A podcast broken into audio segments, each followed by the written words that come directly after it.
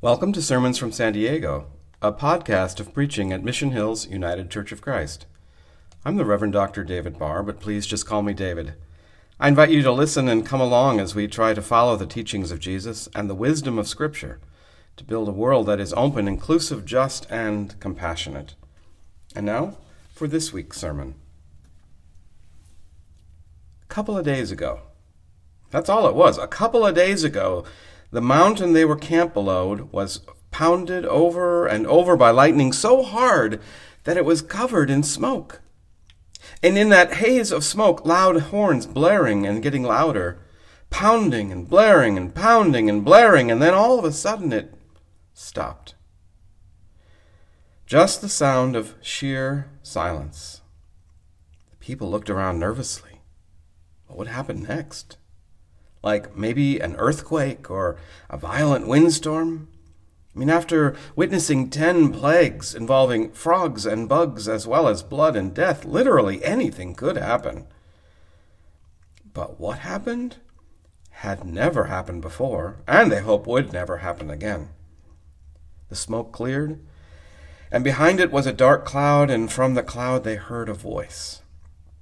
Not a voice in their heads, but they collectively stood there and heard. I am the Lord your God, who brought you out of Egypt, out of the house of slavery. You must have no other gods before me. Do not make an idol for yourself. And yes, they are the Ten Commandments, but commandment number two isn't just don't make an idol for yourself. It goes on in great in greater detail.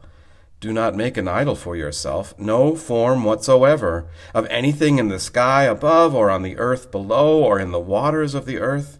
Do not bow down to them or worship them, because I, the Lord your God, am a passionate God. That's the second commandment, not to be confused with the second amendment, which, come to think of it, needs to be amended with the second commandment since it appears the problem we have with guns is the problem of idolatry. Anyway, the voice of God continues, and finally, number 10 don't desire what isn't yours your neighbor's house, wife, servants, animals, or anything else that belongs to your neighbor. But they didn't know that commandment number 10 was the end. After a little while, someone asked, Is he done yet? The people stood around and marveled at what had just happened. Someone spoke up, Well, I don't know what the big deal is. That's just common sense. Why all the pounding and blaring and drama? And someone else chirped in, and yeah, did they have to all be so negative? There was a chorus of yeah, yeah, and, and how about what we should do instead of what thou shalt not? Let's make our own list. And so someone found some newsprint and markers that smelled like their color, you know, Purple smells like grapes and red like strawberries. And, and one by one, people called out what they thought were more hopeful and positive suggestions, like, be mindful of God in all things. And someone said, How about be truthful in all things, not just about false testimony?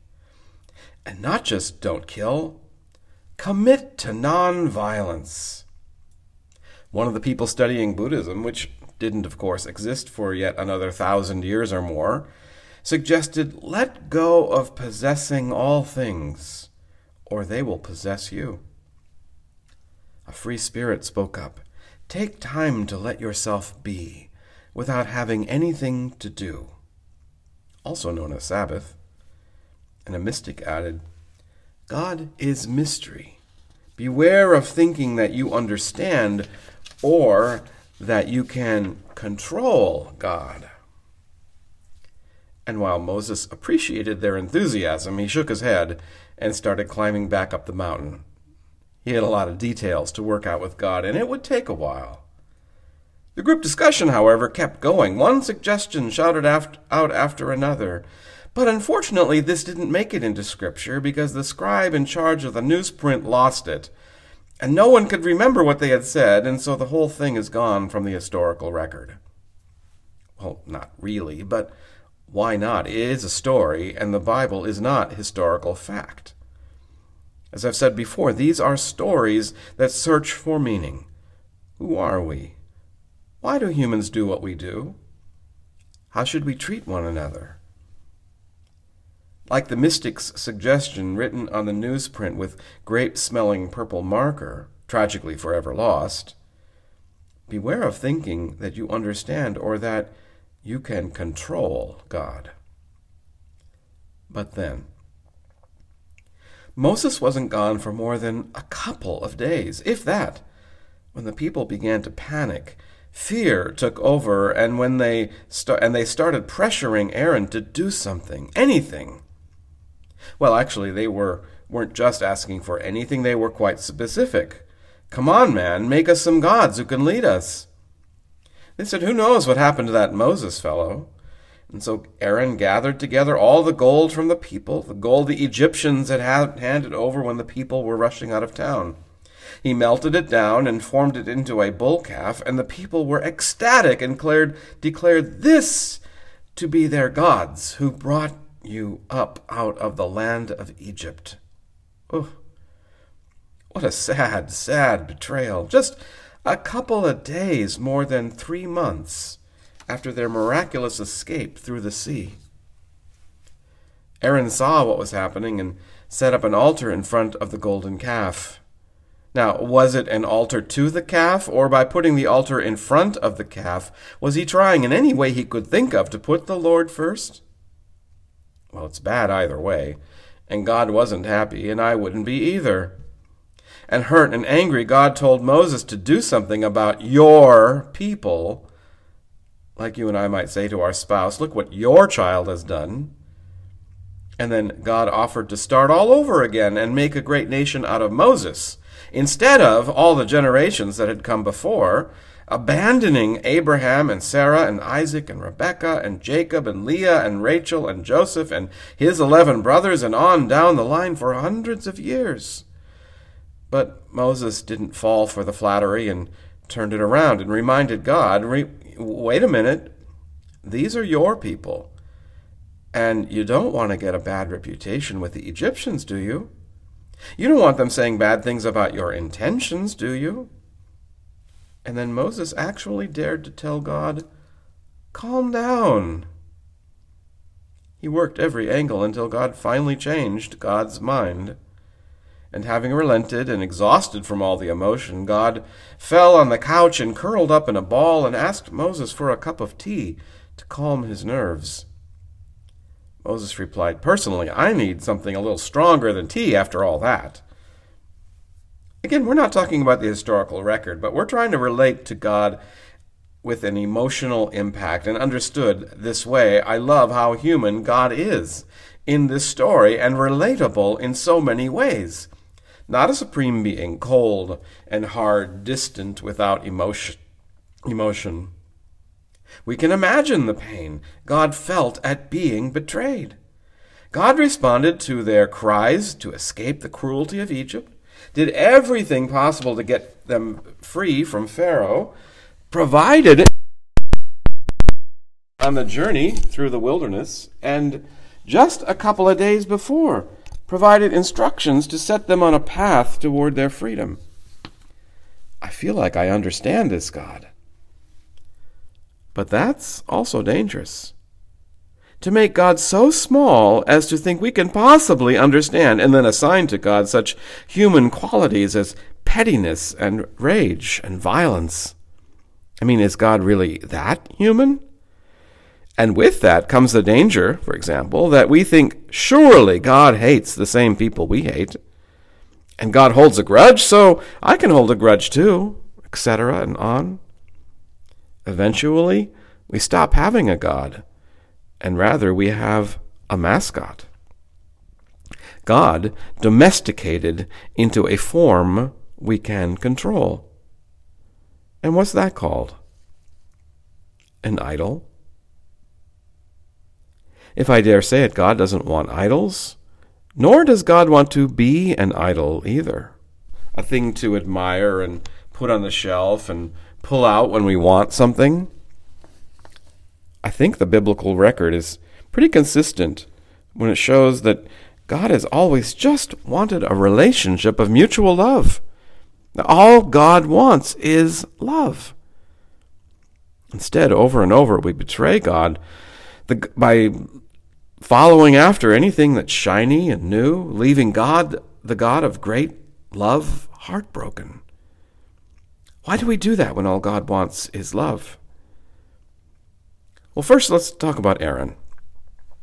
He might have we might think of Aaron as as weak-willed, and he immediately caved into their demands. Why didn't he stand up and remind the people of what they just heard from God's own mouth? And yes, I have just assigned to God the human attribute of having a mouth and speaking. That's how hard it is to think of and speak about a mystery as grand as God. But as weak willed as Aaron might have been, the poor guy was being confronted by people acting out of fear. On the other hand, he might have also been quite clever. You know how they kept saying they missed being in the land of free cucumbers and leeks and onions and watermelons, where they could die in comfort? And oh, yeah, back uh, when they were enslaved? Well, what did Aaron make out of their gold jewelry? Aaron fashioned out of gold, fashioned out of gold a bull calf, an Egyptian fertility god named Apis. They would have seen it many times in Egypt. So was Aaron trying to shock them into this realization? Those would have been familiar times, but violent. Toxic memories, but familiar. In their ecstasy, they worshiped the past, which wasn't even their past, and yearned for a time when they weren't free.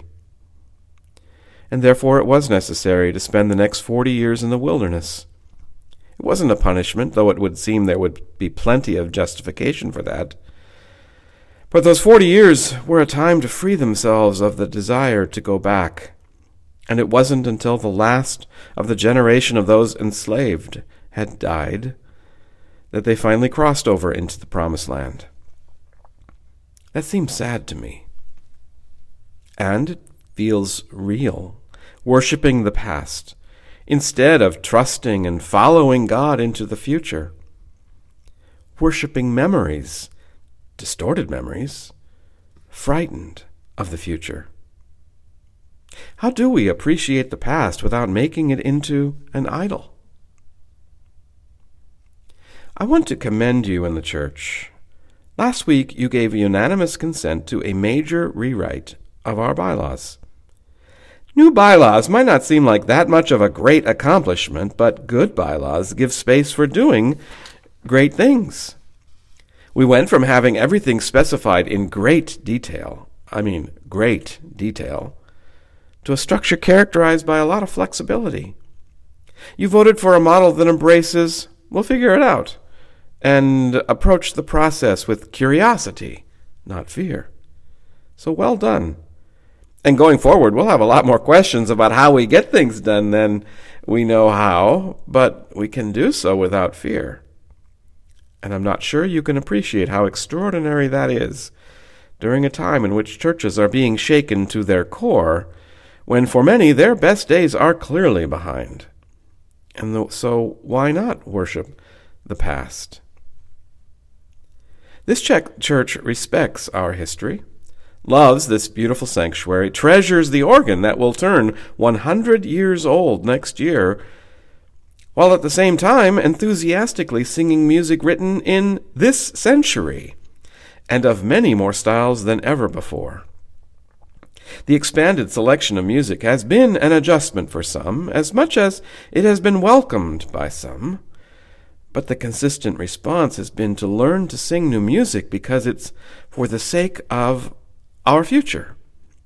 And that future, because you're not afraid, is hopeful. We have to keep trusting God with our future. The Christian church in general is in serious decline. But last week we received our 17th new member this year. Our church is full of kids running around and actually excited to be in church. And in a nod to our history, next weekend 75 people will be at the Pilgrim Pines camp, including never, e- nearly every family with children in the church, deepening our faith and our relationships as we seek to have an even greater impact on the church and as a church. Our pledge drive for 2024 starts in two weeks, and I know churches that are cut- cutting their budgets before they even ask, fearful of diminishing contributions and fearful of even asking for increased generosity. I'm not afraid. We have something astonishing going on here. God is doing astonishing things here, to which I know I can't help but say, I want to be a part of that future. I think that's true for you too. And thankfully, the people in our past provided for us when the need is greater than our resources. And you're not afraid to use them. You know that not touching money in some churches is the biggest idol of them all. So, throughout history, all God has ever wanted from people is love, mutual love, and for God's people to love each other. And that's what makes this church special. It's all you want to, and you show it in so many ways every day. And I, I tell you, it's not flattery if all I'm doing is telling you the truth.